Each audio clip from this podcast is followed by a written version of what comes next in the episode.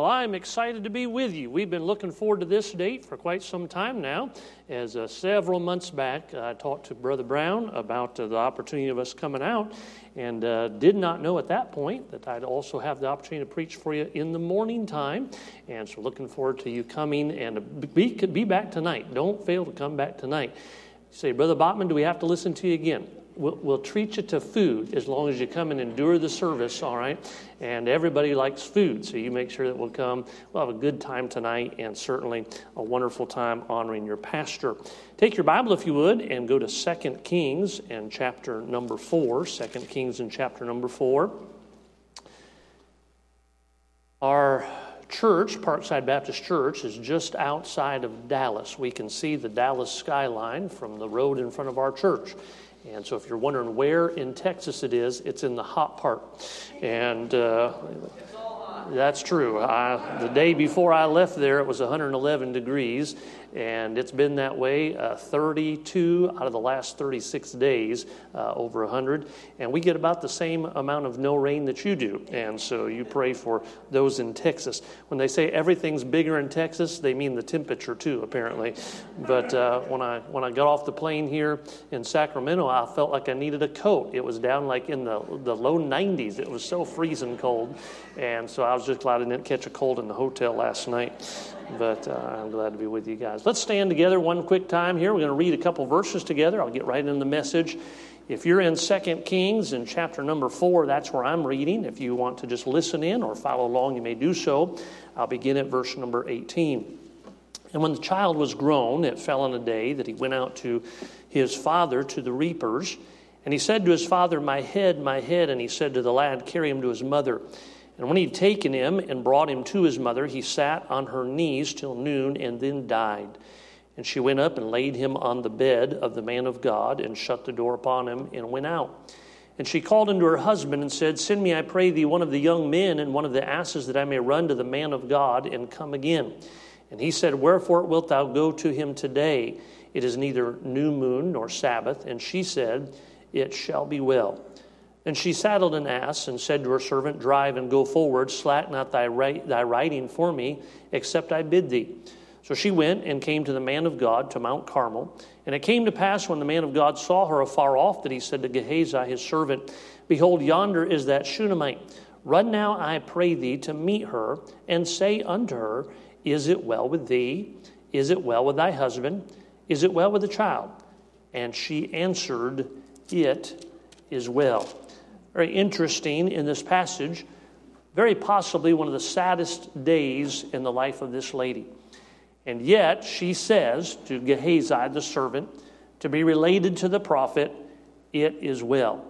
How could she say that? Was she lying on that day? Was she just saying that to try to trick the prophet? No, in her heart, she had a belief that it was going to be well, and it was a statement of faith when even though things were not well in her life, she was able to say, It is well. And I can tell you that in your life already, you've probably had a day or two that it was not well. And unfortunately, I'm not trying to be the prophet of doom, but there's more days around the corner that it shall not be well in your life. But it would be a wonderful thing if this morning we would learn some principles from the Word of God that on days that it is not well, to still be able to say, It is well. And I think the things that we'll look at this morning will help you. Maybe today, some of you are in a valley. Maybe tomorrow, or a month from now, or a, a year from now, there's a valley that's waiting for you.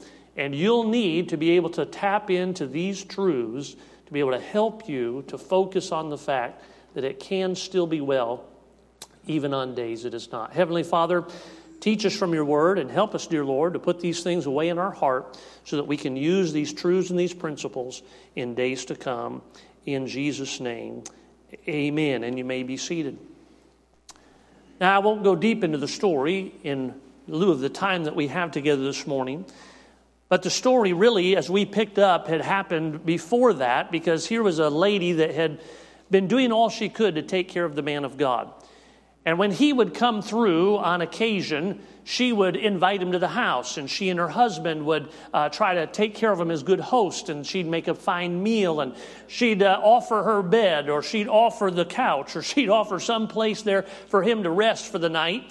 And then he'd go on his way, and it wouldn't be long, and he'd come back through that area again, and she again would do the same thing. And, and she'd say, Now, I, I think we need to take care of Elisha while he's here. He's a good man. And, and they'd done that for often time.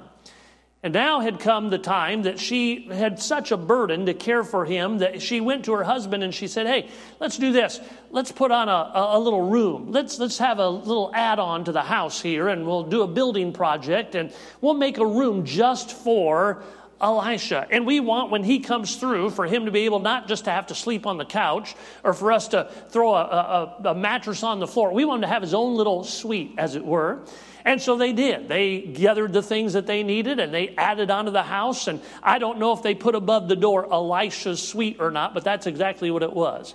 It was specifically built and designed, and I believe reserved for him when he came through. And I think the next time that Elisha came through, she said, Well, do I have a surprise for you? And she had the meal cooked, and she had the, uh, the, the, uh, the pie made at the end of the meal. And oh, he enjoyed the wonderful time of fellowship together and the great host that she and her husband had been. And she said, Now, I want you to close your eyes. You're not going to believe what we're about to show you.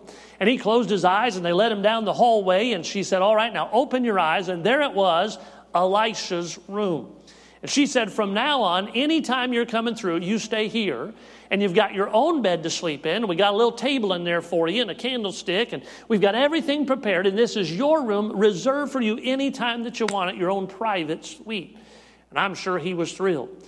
And he said, Well, boy, I just, I'm overwhelmed. I can't believe that you would do all this for me. What can I do for you? Tell me what it is that I could do to show my appreciation back. Could I speak to the king on your behalf? I have a little bit of pull, and maybe I could talk to the king, get your husband a government job. And she said, No, I've heard about government jobs. My husband don't want a government job.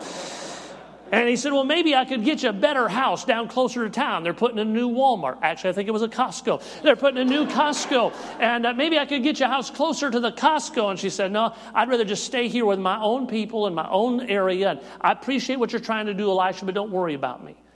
And I, I think he was out of appreciation, out of gratitude, just desperate to do something for this dear lady. And Gehazi came to him and he said, Hey, I got an idea. I believe what you could do that would make this, hap- this lady happier than anything else is pray to God that she would have a son. She's been barren all the days of her life. She's been barren longer than she feels like now that there would even be a chance of having a son. But if you would pray to God that God would give her a child, I believe she would be thrilled. And so the next morning at breakfast, sure enough, he brought it up. He said, Hey, I know you didn't want the government job for your husband. I know you didn't want the house close to Costco, but how about if I pray to God to give you a child? And she, in my own terms, said, Don't mess with me. Don't play with my emotions on this now. This is a serious matter. I've cried many tears and I've stayed up many a night, and I, I don't care for you to just toy with my emotions in that way. He says, No, I'm serious. By the next time I come through, you're going to have a child. And he prayed, and God answered that prayer. And boy, how excited she was. And she went to her husband, and it was time for another building project. And another area needed to be added on the house. And they prepared for that baby. And boy, I'm sure they were so excited, and the folks in town were excited for him. And the baby finally comes, and the child begins to grow. And we don't know at what age the child was, but we know the child was old enough to go out to the field and work with his father. So I'm guessing at least three.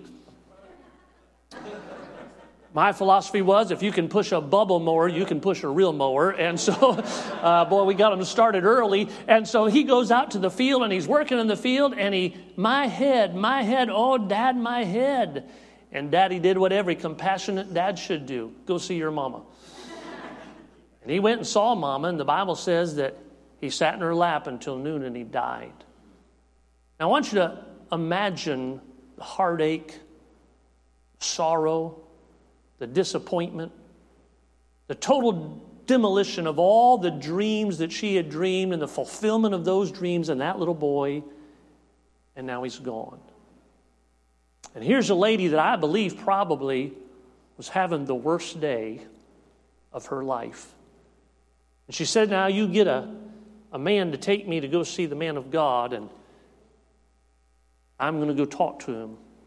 She laid that little dead baby on his bed there in his suite, and she went to find the man of God.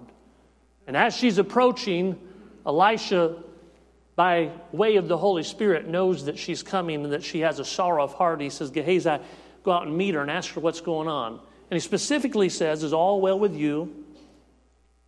Is all well with your husband? Is all well with the child? And can I tell you the answer to all three of those is no. It is not well with you when your baby dies. It is not well with your husband when your baby dies. And it was not well with the child. He's laying dead on Elisha's bed. And yet, through faith, she says, It is well. Now, very quickly, I want to give you a, couple truths to write down and hang on to so that when your day comes that it is not well, you can remember these truths and still say, It is well. Number one, if you're there in your Bible, go to Job chapter 23.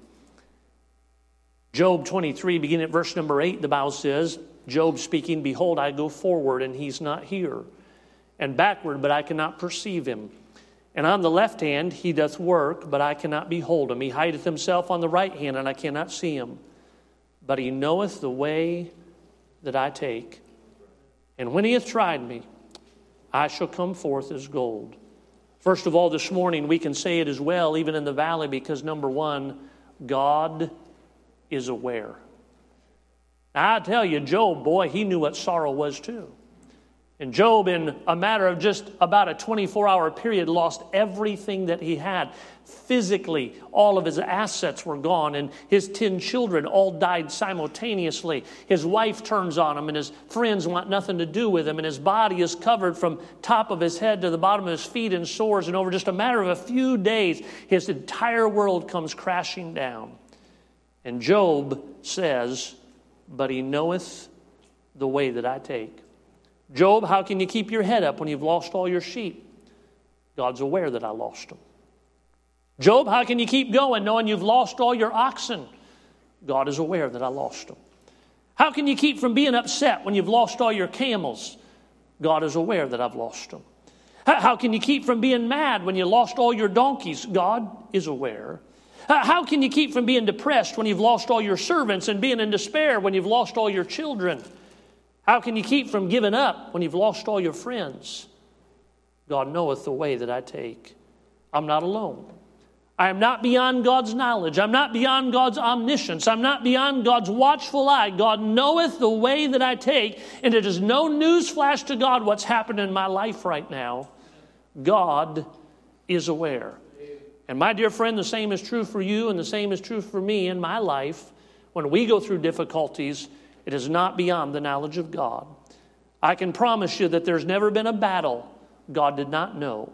There's never been a burden God did not pre weigh. There's never been a trial God did not approve. There's never been a sickness God did not have knowledge of. There's never been a struggle God did not supervise. There's never been a problem God did not allow. And you can have in your valley the knowledge that whatever burden you carry and whatever obstacle you're climbing and whatever sickness that you have and whatever heartache that you hold and whatever difficulty that you face, there is a God in heaven and He sees and He hears and He knows and He's touched with the feeling of your infirmities and you will not walk through that valley alone because God is aware of what's going on in your life. Not just in the good times, but in the bad times. Oh, like the songwriter wrote, How should I feel discouraged? And why should the shadows come? And why should my heart be lonely and long for heaven and home when Jesus is my portion and a constant friend is He? If His eye is on the sparrow, I know He watches me. I sing because I'm happy. I sing because I'm free. And if His eye is on the sparrow, I know He watches me. The first thing that'll cause your heart to say it as well, even on days that it's not so well, is God knoweth the way that I take and God is aware. Little Shunammite woman, your son just died. How can you say it is well? Because if God gave me the boy to start with, God knows the sorrow I feel today. He knoweth the way I take. He knoweth my frame. He knows my heartache. And He's aware of my circumstances. Number two, Psalm 139. Psalm 139, a second truth to grab hold of on days that it is not well. Look with me, if you would, at verse number seven of Psalm 139. The psalmist writes, Whither shall I go from thy spirit? And whither shall I flee from thy presence? If I ascend up into heaven, thou art there. If I make my bed in hell, behold, thou art there. If I take my wings of the morning and dwell in the uttermost parts of the sea, even there shall thy hand lead me, and thy right hand shall hold me. Hey, secondly, God is not just knowledgeable from a distance, God is with me. I can say, number two, God is around. You see, it'd be one thing if he just knew what was going on, but he just didn't say, I know. He said, I'm going to go with you in your valley. I am around. You can never be outside of the presence of God because God is everywhere. And everywhere includes your valley. And everywhere includes your hardship. And everywhere includes your problem. And everywhere includes your sickness. And everywhere includes your difficulty. And everywhere includes your desperate situation. And everywhere includes your circumstance and your heartache. Hey, we never walk alone. We never hurt alone. We never lift alone. We never go alone. We never struggle alone. He promised, I will never leave thee nor forsake thee. Lo, I am with you always, even unto the end of the world. Amen. And you've got a God that promises, hey, I will walk every step along your difficult trail. I will be around. He promised Abraham these words I am with thee. He promised Isaac the same words I am with thee. He promised Jacob the same words, I am with thee. He promised Joseph the same words, I am with thee. He promised Moses the same words, I am with thee. He promised uh, uh, Joshua the same words, I am with thee. He told Gideon, I am with thee. He told David, I am with thee. He told Isaiah, when thou passest through the waters, I will be with thee. And through the rivers, they shall not overflow thee. When thou walkest through the fire, thou shalt not be burned, neither shall the flame kindle upon thee. Fear not, for I am am with thee. Be not dismayed. I am thy God. I will help thee. Yea, I'll uphold thee with the right hand of my righteousness. He told Jeremiah, Be not afraid of their faces, for I am with thee to deliver thee. And can I remind you, when Shadrach, Meshach, and Abednego showed up in the fiery furnace, he just didn't watch from afar. He showed up as the fourth man in the fire. You know why? Because no matter what valley you find yourself in, you've got a God that's not just aware, You've got a God that's around. I remember years ago when my oldest son, he's married now, about to turn 30, but when he was just a little tyke, I think about three years old, I said, Son, I'm going to Home Depot. You want to go with dad? He says, Uh, maybe. I said, I'm probably going to have to stop for ice cream on the way home. He said, I'm coming. We went to Home Depot, and I, quite honestly, Brother Brown, I don't even know if I needed anything. I think I just wanted to go sniff the wood. When you're a man, we don't like shopping. But if you take us to Bass Pro or Lowe's or Home Depot, we can stay in there for three hours for no reason at all.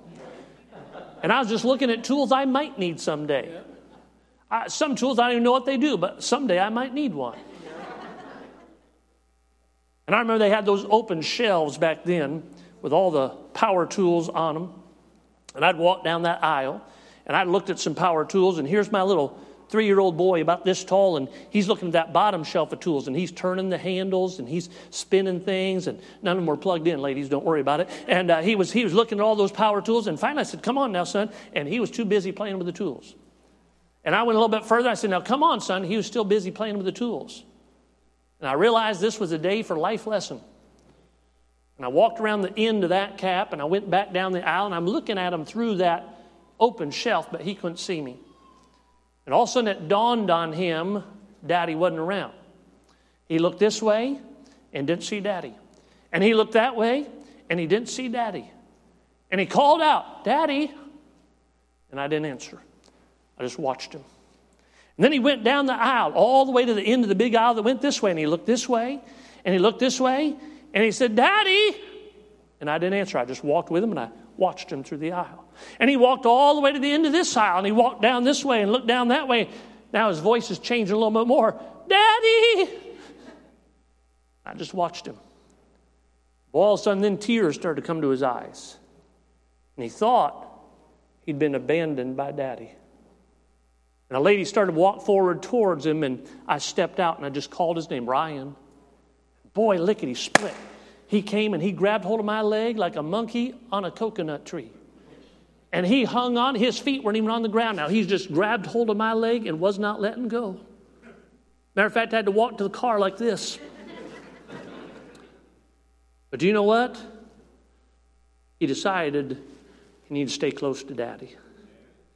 It seemed to him that daddy wasn't around, but I never took his eye off of him.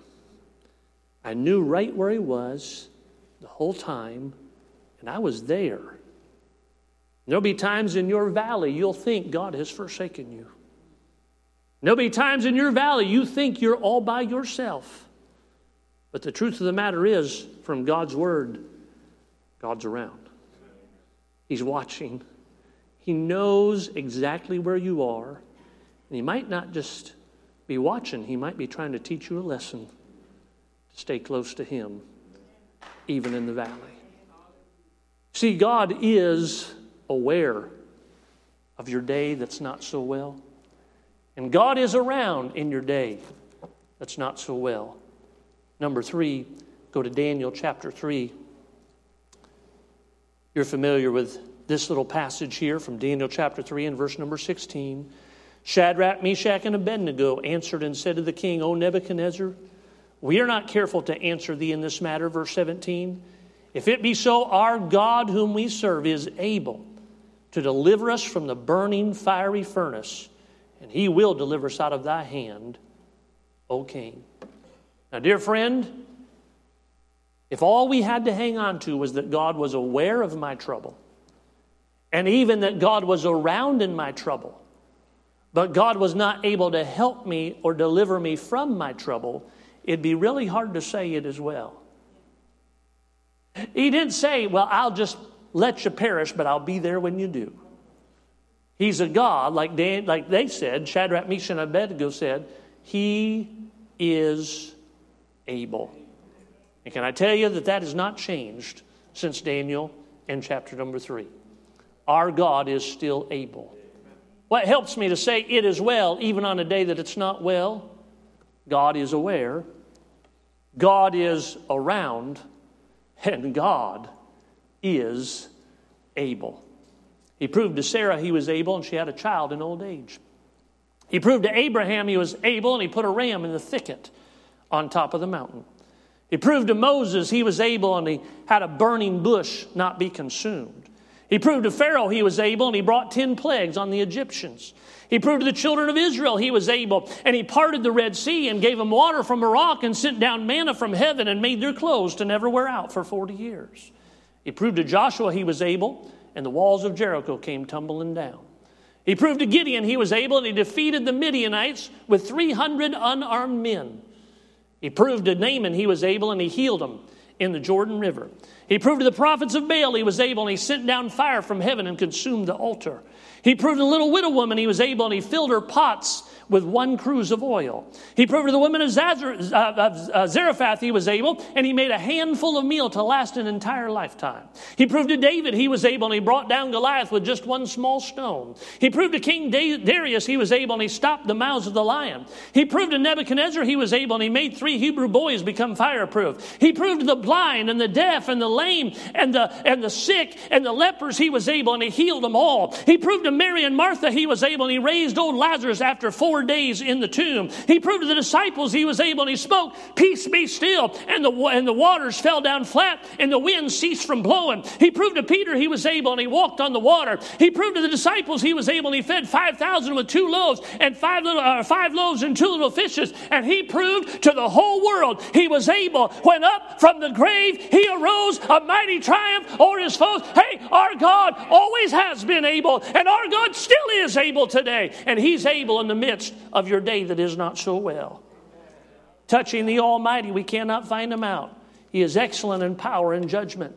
God has spoken once, twice have I heard it, that power belongeth unto God. Behold, the Lord's hand is not shortened that it cannot save, neither is his ear heavy that he cannot hear. For with God nothing shall be impossible. Our God is powerful. Our God is mighty. Our God is omnipotent. Our God is strong. Our God is rich. Our God is the great physician. Our God is the creator. Our God is miraculous. Our God is the deliverer. And our God is able. Every valley that you go through, I can promise God is either able to deliver you from your valley or bring you through the valley. But either way, you're going to come out on the other side with a God that's able. So even when the odds are against me, it is well because God is able. And even when I have no solution, it is well because God is able. And even when I have no answer, it is well because God is able. And even when the doctors are baffled, it is well because God is able. And even when I'm at the end of my resources, it is well because God is able. And even when I don't know where to turn, it is well because God is able. And even when the world is against me and the flesh is pulling at me and the devil's shooting at me, it is well because God is able. And even when only a miracle will do, it is still well because God is a miracle working God and He is able to deliver me in my time of need? Can God furnish a table in the wilderness? They asked old Moses. And he shouted back, God is able. Shadrach, Meshach, and Abednego, how can you stand up with courage before the king and face the fiery furnace? Because our God is able to deliver us. Job, how can you say, though he slay me, yet will I trust him? Because God is able. King Darius yells down, uh, down to the lion's den, Oh, Daniel, was your God able to deliver you from the mouth of the lions? And Daniel cups his hands to his mouth and shouts back up, By God is able to deliver me. Lord, if you'd just been here, says Martha and Mary, our brother had not died, but now it's too late. He's been dead for four days. Oh, girls, you forgot. I am the resurrection and the life, and with God nothing shall be impossible. Little Shunammite woman, you've lost your son. And here comes Gehazi, and he asks the specific question Is all well with you? Is all well with your husband? Is all well with the child? How on earth can you say it is well? Because if God was able to give me a son in my barrenness, God is able to raise my son if he wants to. My God is able. Look with me last of all at Romans chapter 8. How do you say it is well, even on days that God and you both know it's not well? Because I remember, first of all, God is aware. I remember, secondly, God is around. And I remember, thirdly, God is able. In Romans chapter 8 and verse 28, a familiar verse, you know it well. And we know that all things work together for good to them that love God, to them who are the called according to his purpose. Last of all, this morning, it is well because this much I know God is always right. When it doesn't look right, God is always right. When it doesn't seem right, God is always right.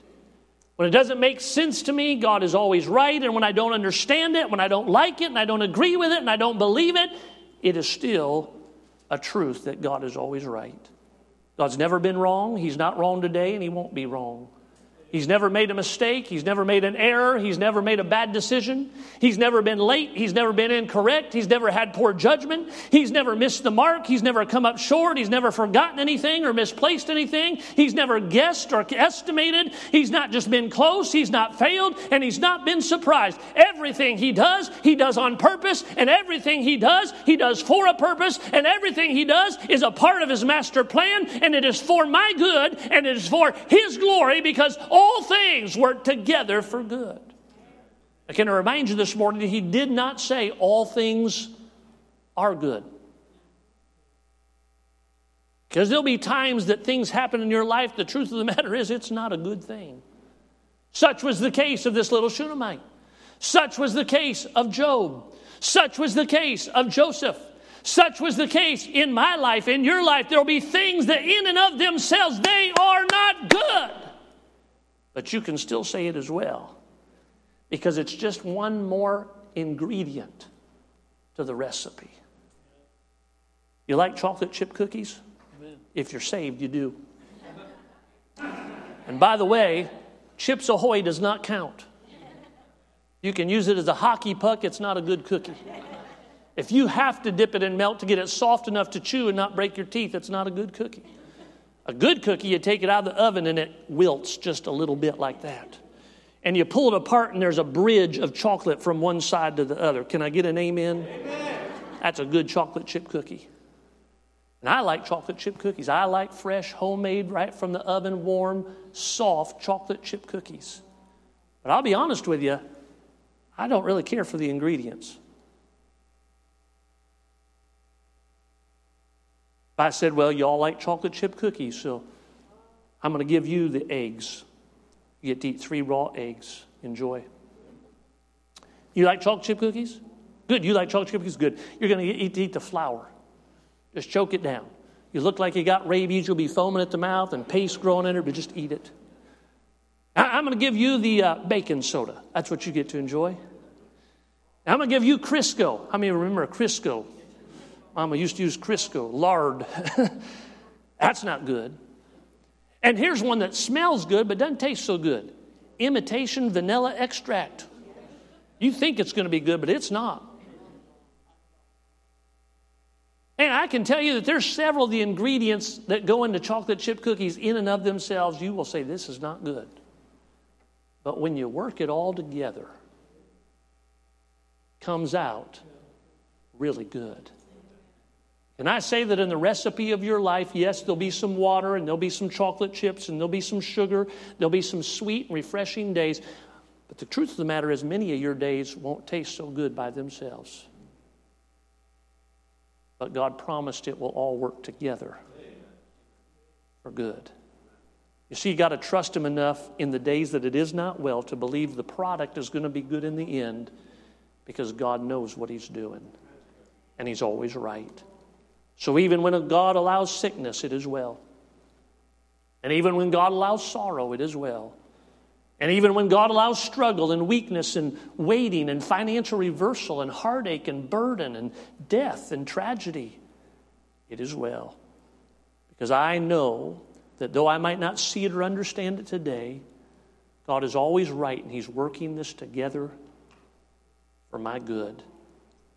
For as the heavens are higher than the earth, so are my ways higher than your ways, and my thoughts than your thoughts. Shall not the judge of all the earth do right? See, in the flesh, you might want to ask why. You might think God is unfair. You might doubt God's love. You might not understand what God is doing. But by faith in that promise, I can still say, It is well. In the late 1800s, a Christian businessman sat grieving beside his wife as their son died prematurely, still young in age. It wasn't but about two years after the great Chicago fire of 1871 burned up all of the real estate assets this Christian businessman owned along Lakeshore Drive in Chicago. He spent two years just trying to get his life put back together. And though he tried to reestablish some things financially, emotionally, he and his wife were still just empty and aching. So he said, Let's do this. I've gathered enough money together. Let's take a trip to England. There's a man named D.L. Moody and Ira Sankey over there, and we're just going to go for several months and we're just going to sit under their preaching and try to be a blessing to them and let God heal our hearts. He put his wife and his four daughters on a ship and sent them across the ocean. He said, I've got to stay and finish one more business deal, and then I'll come shortly and I'll join you over there. We'll start healing our hearts together. On that voyage, that ship was struck by another ship. And in 12 minutes, that ship sunk to the ocean floor. And his wife survived, but his four daughters died. He got a telegram from England after she arrived on shore that said, Saved alone. Know how his heart broke? He quickly made arrangements to take the next ship out. And he went to the captain. He said, We're taking the same path my wife and my daughters took. When we get to the place in the ocean that that ship sank, would you stop for just a moment, bring me on top of the deck, and just let me reflect on that watery grave? Captain agreed to do so. When they got to the place, not only did he stop, but he shut off the engines and he said, Mr. Spafford, you may come to the deck. This is the place where the ship went down. Mr. Spafford stood with broken heart and tear filled eyes, but a heart of faith. And he went back below deck and he penned these famous words When peace like a river attendeth my way, and when sorrows like sea billows roll, whatever my lot, thou hast taught me to say, It is well. It is well with my soul. And my dear friend, there'll be times it is not well with your bank account, but it can still be well with your soul. There will be times it is not well with your family, but it can still be well with your soul. There will be times it is not well with your health or your job or your situation or your vehicle, your relationships, but you can still say, It is well when you realize it can be well with your soul. How, little Shunammite woman? Can you look at Gehazi and say, It is well? The same way H.G. Spafford said it. They remembered some truths from the Bible. They didn't say it as well because they wanted to. They didn't say it was well because it was. Thou hast taught me to say, It is well with my soul. So I ask you, dear friend, as you go through, and you will go through more days of heartbreak, will you spend them saying, I don't know what God is doing? There is no hope. Life isn't fair. God doesn't care. I don't understand. And woe is me. Or will you say, It is well? You can if you remember God is aware, God is around. God is able.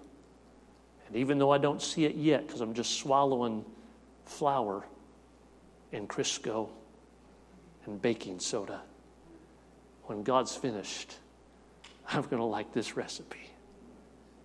Because God is always right. And it is well with my soul. Would you bow your heads and close your eyes? I don't know who is in a valley today, but I know this. You've either just come out of one, or you're in one now, or you're soon about to embark in another valley around the bend.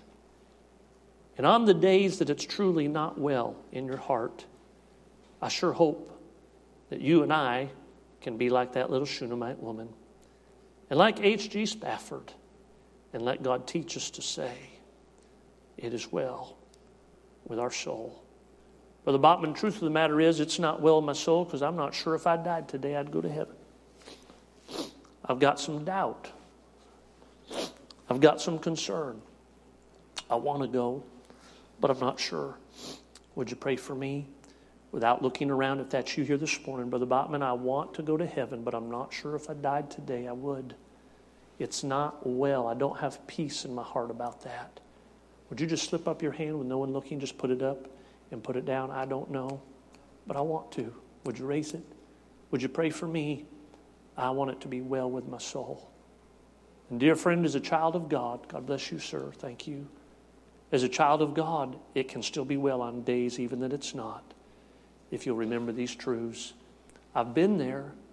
I've been in the valley and I've looked up towards a dark heaven and said, God, I don't understand. And God, I don't like it. And God uh, doesn't make sense to me, and this isn't what I would have chosen. But God has had to teach me to say, It is well. Brother Bachman, I'm going to ask God to help me remember these truths in my valley. Not to doubt Him, not to falsely accuse him, but to realize it's just part of the recipe of what he's doing in my life. If that's you, would you raise your hand all across the auditorium? God bless you, and you, ma'am, down here, and you in the middle, and to my right. God bless you. God bless you, sir, and God bless you, sir, and God bless you in the back. All let's learn to say, It is well. Let's stand to our feet as the pianist begins to play.